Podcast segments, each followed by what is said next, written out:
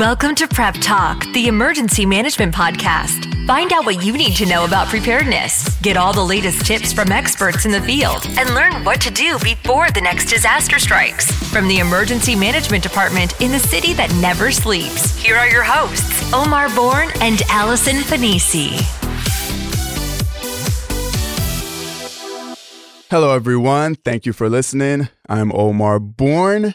And I'm Allison Pennisi. Say it ain't so. Welcome back. Welcome back. Thank you very much. And you are our listeners. And as always, we thank you for joining us. We want you to come back as often as you can. So feel free to add Prep Talk to your favorite podcast provider. You can also follow us on social media Twitter, Facebook, Instagram, and more. So, before we get into it, for our listeners who might be joining us for the first time, Allison was away on maternity leave and is great to have her back. It's been a while since we could actually say uh, the hosts are Omar Bourne and Allison Pennisi. So, how has it been? It's been wonderful. Um, I'm very happy to be back and to speak with a lot of our guests about what's going on in the emergency management field. We have a great show lined up uh, for this episode, especially. Um, it's so great to have our whole crew back here on the Prep Talk family. Yeah. especially you, I have to say. I've missed you. I, I've missed you too. It's, it's been too long. But but happy for you and your family. And uh, on this episode of Prep Talk, we are going to be talking to the United States Secret Service. And that's no secret. Yeah. For our listeners, um, the 74th UN General Assembly opens September 17th, and the first day of high level general debate is September 24th. And the session officially closes on September 30th. Now, why are we telling you this? Well, that's because the U.S. Secret Service plays a key role in having the United Nations here in New York City, especially for this time of year. hmm And uh, with the number of notable world leaders and dignitaries that's going to be attending the General Assembly, security is going to be at an all time high. Yes. Um, we're going to be breaking it all down for you with our special guest from the Secret Service. But before we dive in, you know what time it is. Let us get you updated on the latest news in the emergency management field. Here's your Prep Talk Situation Report. All right, it's the situation report. Let's get started. Thank you, Allison. First up, a story that is going to hurt my heart to talk about. Unfortunately, summer, my favorite season, is quickly winding down. Uh, September 23rd marks the start of fall. And as we know, after fall comes winter, the worst season, I should say. And that is just around the corner. To make matters worse, the Farmer's Almanac just released their extended weather forecast and it's calling for a freezing, frigid, frosty, a lot of F words, uh, winter for two thirds of the US, including the East Coast. It also said that people on the East Coast will endure the worst of the cold weather. So, for our listeners on the West Coast, I envy you. According to the forecast, the western third of the country, places like Cali, can expect a much milder winter. Uh, winter weather is more than just an inconvenience for people like me. it can cause hazardous conditions, so we remind people to winterize their homes and their cars ahead of time. If you need more information about how you can do so, you can also check out nyc.gov slash emergency management and we have all the tips and tricks on how you can do that. I, I did also find in this article something very interesting. They had the top 20 signs that a rough winter is coming. I'm not going to read all 20 for you, but it was very interesting to, to take a look at. Some of them included woodpeckers shearing a tree, uh, pigs gathering sticks, an unusual abundance of acorns was uh, one of them. Squirrels gathering nuts early to fortify against a hard winter. Uh, another one here, which I thought was interesting and may apply somehow to New York City mice chewing furiously to get into your home. so winter might be coming a lot in New York City. Honestly, Omar, I, I foresee a midwinter trip to the West Coast in your future. West Coast, Caribbean, you name it, I will be away. All right. Well, we'll hold down the fort here if you decide to do that. Yes. So for our next uh, next story up, um, when you enter the train during your morning commute, you are bound to see signs encouraging New Yorkers to be alert and report suspicious activity. You know, if you see something, say something. Mm-hmm. Well, now the NYPD is bringing that mantra into the 21st century. So earlier this month, the department released what is called CSNYC. It is a free mobile app based on the Crime Stoppers program. So, founded in 1983, Crime Stoppers offers rewards of up to $2,500 for anonymous information that leads to arrests uh, and indictments in uh, violent felonies. So, now this app, which is available for both Apple iOS and Android devices, which is great, expands the system's capability by allowing users to send video and photos in addition to text. Uh, the app also offers total uh, anonymity to users who are identified only by numerical code, and police officials hope the new app generates additional information that can aid in investigations. In other news, we all know to dial 911 in an emergency. Yep. So now the FCC, Federal Communications Commission, is proposing a new three digit suicide prevention hotline, 988. Experts say the three digit hotline can make it easier for more people to call in time of need. Uh, they warn that the current National Suicide Prevention Lifeline number, 1 800 273 TALK, or 1 800 273 8255, can be difficult for people to remember in the midst of a crisis. Uh, so the proposal is part of an ongoing effort to encourage Americans to seek help. In 2018, the Lifeline hotline answered more than 2 million calls, up from about 46,000 in 2005, according to the FCC. The agency presented the proposal to Congress in a report in early September and is expected to release more information and seek public comment in the coming months. I think it's a great idea. Uh, just make it easier for people to contact help in a time of crisis. Absolutely. And mental health is paramount, especially in the field of public safety, um, as we've seen um, in recent months as well. So, this is a really great story. All right, and that's the situation report. Still to come, we'll be talking with Special Agent Patrick Freeney from the U.S. Secret Service to talk about security measures in place for this year's UN General Assembly. First, here's a public service announcement from New York City Emergency Management and the Ad Council. Your daughter doesn't want to talk about why her room is a horrible mess. Your son doesn't want to talk about why he's wearing mismatching socks. Your spouse doesn't want to talk about their bad haircut. Families don't have to talk about everything, but they should talk to plan for an emergency. Pack basic supplies in a go bag water, canned food, flashlights, batteries, medical supplies, IDs, and some cash. Talk about where you'll meet in case you lose one another. And of course, don't forget to pack the dog treats. Talk to your family and make an emergency plan.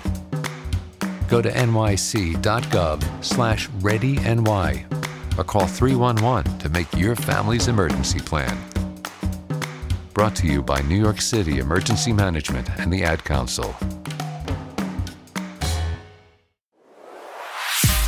You're listening to Prep Talk, the emergency management podcast. You are listening to Prep Talk, and we are back. Joining us is Assistant Special Agent in charge of the New York Field Office for the Secret Service, Patrick Freeney. And uh, thank you for joining us. He told us before the show that uh, Assistant Special Agent in charge is also ASAC. So I'm going to call him ASAC Freeney if he's okay with that. Work, works for me. uh, thank you for joining us again. Uh, let us get started. Uh, now, before we get into the UN General Assembly, for our listeners, uh, brief history of the Secret Service. Sure. Um, first, thanks for having me, Allison and Omar. Appreciate being here. Um, some background for the Secret Service. So it was actually formed in July of 1865. Mm-hmm. And the original purpose of the Secret Service was to combat counterfeit currency. Right. So at that time, it was it was believed that one third of all currency in circulation was counterfeit. So we, we actually didn't start with the protection aspect of our job to 1902, and that was following the assassination of President McKinley. So at that time, we picked up uh, presidential protection, and then the job constantly evolved. So in 1968, we picked up presidential candidates, and in 1971, we started protecting visiting heads of state, head of government uh, to United States. We were actually, when we formed, we were formed under the Department of Treasury hmm due to the counterfeit tie. Right. So in 2003, following 9 11, we actually left the Department of Treasury and merged into the Department of Homeland Security. So the Secret Service today has kind of evolved. So uh, we like to say we have an integrated mission. So it's still the protection aspect where we're protecting the president, vice president, others directed by the president, as well as visiting foreign heads of state, heads of government as well as we have an investigative aspect to our job. We're constantly investigating to to safeguard the payment and financial systems of the United States uh, from computer-based crimes and financial crimes. It's a huge undertaking. Um, it's you know very much tied to the field of emergency management. That it's not just one job that you have. Mm-hmm. It may start as one mission, but it broadly expands over time. Um, so it's really interesting to hear that. I actually didn't know that it started as a counterfeit currency mission. Yeah, and most people don't. We're, we're known for the protection aspect, Right. but really it was to combat counterfeit currency. That's incredible. Um, so we were talking before about the UN General Assembly being in New York City. Um, so for our listeners, it is one of the six main organs of the United Nations, and it gives member states a forum to discuss and work together on a range of international issues, including peace, security, and admission of new members. Um, it's also designated as what is called a National Special Security Event, or an NSSE. Now, what does that mean? Okay, so so just some background, if I could, Mhm. for the NSSE and the framework of that. The NSSE framework was created in 2000 under the Presidential Protection Act. With that, it, it identified us as the lead agency in design and implementation of an operational security plan. So, for something to be designated as an NSSE, there's certain criteria. Um, one is the anticipated attendance by U.S. officials and foreign dignitaries. Mhm. Two is the size of the event, and three, the significance of the event. So in this case, the Secretary of Homeland Security designated this as an NSSE, and it, the NSSE has a defined set of dates. So for in this case, it's from September 22nd to September 28th is when the NSSE is in effect. So how we accomplish our mission with the NSSE as the lead agency in implementing and designing the security plan is we do that by forming partnerships with all our participating law enforcement, public safety officials, and military agencies. And really, the point of the NSSE is identifies the fact that not one agency is able to execute this mission on its own. It's really a collaborative effort, and that's the important piece. It's due to all the work of our partners that we're able to work together in- in accomplishing uh, this large scale security event that, that's coming to New York City. Right. So you will have members like, you know, the Coast Guard, Sure. NYPD, emergency management, FEMA, everybody's involved in this, right? Sure. We have about, I would say, anywhere from about 20 to 30 law enforcement, public safety, different agencies involved in, in the planning and the execution of, of, of the mission. I'm glad that you mentioned the planning uh, for such a huge undertaking like the UN General Assembly. What are some of the security measures that are in place for planning an event like this? And when does that planning begin? Okay. Does so- it ever end, I guess? well, I, I, I, I'll address that part last. Right. But, but yes, as far as the planning goes, so once an NSSE is designated, Mhm. the planning starts with the formation of what's called an executive steering committee. Right. So that executive steering committee um, then forms, in this case, approximately 20 subcommittees. For this event, different subcommittees would be emergency management, airspace security, crisis management, interagency communication, critical infrastructure protection, and fire life safety. And really, when you when you're thinking about, or when the executive steering committee is considering developing the subcommittees, they're trying to address any potential security matter that they think could occur right. and that's how they that's how they decide which subcommittee is going to form and how they're going to be staffed. So, as far as the specifics, we, we can't dis- discuss the means and methods or numbers utilized to, for our protective responsibilities. But what I can say is that a tremendous amount of advanced planning and coordination in the development of the security plan has occurred. To go back to your last question of when the planning actually starts, I, I agree with you. I don't think it ever actually ends. Right. So as soon as the United Nations General Assembly 73rd session concluded, Mhm. all the subcommittees would meet up. They'd conduct an after action review, after action report, and and examine what worked well and, and where we could potentially improve. So for us, it's it's constantly about making our product better and and, and looking to improve on on what we did uh, on the previous one to just be able to create the best security plan that we can and, in doing that with our partners. So you talk about ongoing planning, coordination. What type of training is required for such a high level event like this? So we're pretty fortunate here in New York City in the sense that our, our training is almost a continual process. The United Nations will end in September 29th, September 30th, but our work with the New York City Police Department, the FDNY, Mhm. OEM, that doesn't stop. That continue that continues throughout Mhm. the year. So in in that sense, we're we're we're pretty fortunate that it doesn't take a large scale event to actually bring us together. But we're constantly working together every day, and, and that actually it solidifies strong working relationships that Absolutely. we're not looking to create right before a major event. It Yeah. already exists. Yes, very true. Yeah, Mhm. and that's important uh, because I remember an emergency management specialist once saying that you can't form those relationships when you get on the scene.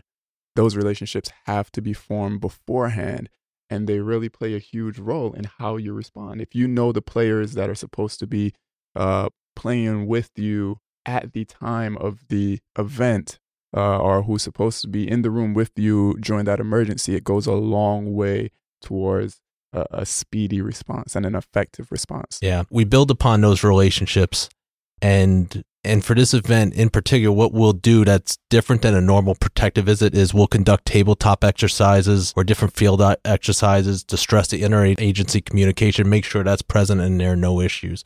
So we, we really build on relationships that we had and just enhance it somewhat. Okay. So we've talked about event security, obviously coordinating with all of these partners to ensure the safety of those who are attending and those who are in New York City during this time. Um, but one thing that I think we always talk about is public messaging. It's an important component in a special event. Yeah. Um, we use a lot of different methods to get the message out about the UN General Assembly being in town. Um, there are signs when you're driving into New York City, for example, that say, you know, there's a gridlock alert, take mass transit, or, you know, be mindful of your surroundings, things of that nature. Um, this, so the Secret Service has um, a public affairs subcommittee in place. Can you speak Right. about that mission? Right. So what I can tell you is on the public affairs subcommittee, there's 15 different agencies that are represented, Mhm. and the whole the whole purpose of that subcommittee is to deliver a consistent message Right. to Mhm. the media, to the stakeholders, to the to the general public. And the whole point is, I we don't want OEM saying one thing, Secret Service saying one thing, and the NYPD saying something different. So we all work together as as a collaborative group to really draft our message and make sure our message is consistent. And we, we try to really identify just the one voice. So all members are aware of the message going out. It's really a concerted effort. And when people think about the Secret Service, people think about the UN General Assembly, they don't think about messaging per se, the average person. They're thinking about the security, you know, NYPD patrolling, Secret Service patrolling, but they're not thinking about how important having a concise, consistent, unified message is. And that's why, you know, subcommittees like the public affairs one is so important to a huge event like this. Yeah, and I think it's an area where we can constantly uh, improve at. right with the with the rise of social media and a way to get the message out because with such a large scale event there Mhm.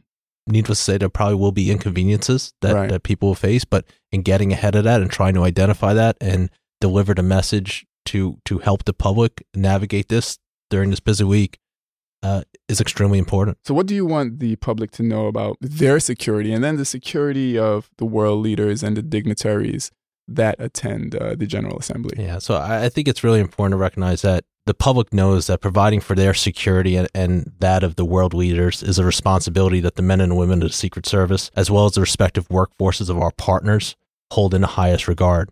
Uh, collectively, the law enforcement public safety community of New York City that have worked in this event have worked extremely hard in drafting the security plan and are dedicated to executing the mission. I think that's really important to note. And I, would also like to take a moment just to just to thank all our partners for for the hard work that they put forward.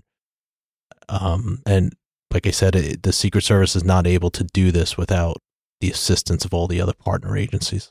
I love the fact that we are able to sit down and speak with you about this. Um, we've worked with the Secret Service um, on many occasions, um, the UN General Assembly many times. I think it's very important for our listeners to understand that emergency management, as we always say, is a coordinated effort on the local, state, federal level. We work with our private sector partners. It is a shared responsibility to ensure the safety. Um, so we thank you for joining us. No, thank you so much for having me. It's an honor. All right. So for our listeners, it's rapid response time. Um, if you are a first time listener, it's very simple. Omar and I are going to be asking questions, and um, they will give their first answer that comes to mind. It's time for Prep Talk Rapid Response. All right. First question for you. Uh, what is the one emergency item you cannot live without? Water. That's what everyone says. Uh, that's the That and the automatic response. Yeah, Mhm. yeah, That yeah. and the cell phone. and it makes sense. It makes sense. Um, favorite cop or secret agent show or movie? Jason Bourne. Ah, I was just going to ah, say that. I love it. I love it. Which now? Which I, I like the original. the, original? First one, The first one? That okay. was- Yeah, the first one is the best one. Yeah. That or I would say the Untouchables. Uh, oh, That's true. Yeah, mm, we're gonna we're yeah. gonna kick it back a little bit. Yeah. I was a big fan of that. I'm a huge fan of uh, the Bourne movies for obvious reasons, but no, they're they're great uh, apart from sharing my name. Oh, that's true. That's very true. yes, for our listeners who, who might not have realized, yes, Yep, that's true. no royalties come my way, unfortunately. Here's to hoping, right? yeah. Um, so where is one place you would like to visit? Dubrovnik, Croatia. Mm. Oh wow. Wow.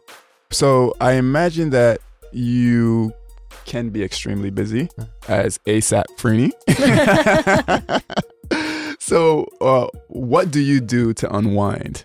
I I enjoy reading, Mm, A- and, in the sense that I'm always trying to learn more, right. and, and so I found, especially as I get a little bit older, Mhm. I, I've really come around to enjoying reading. It's very true. And I feel the same way. I, I try to read as much as I can and just try to hone, you know, my craft through reading, whether it's just a newspaper article or a, a good book. Just find ways in which I can improve as well. Yeah, I think it's important to stay hungry for information, and Yeah. we say that all the time. Stay hungry for information and do your research and learn more. Find out how you can improve. You know, your job or even you know your lifestyle and keeping up with things. We were talking off air about you know having kids.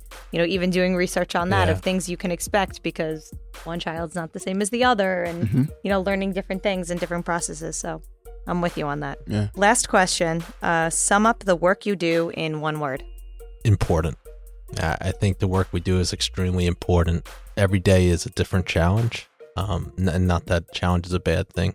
Mhm. but it's a different set of circumstances and, and I think the work that we do in in protecting world leaders and, and and protecting the financial infrastructure of the country is extremely important and uh, and I'm very proud of the men and women that I work with. Uh, and we thank you for, for the great work that you do. No, thanks thanks for having me. That's this episode of Prep Talk. If you like what you heard, you can listen anytime online or through your favorite RSS feed. Until next time, stay safe and prepared.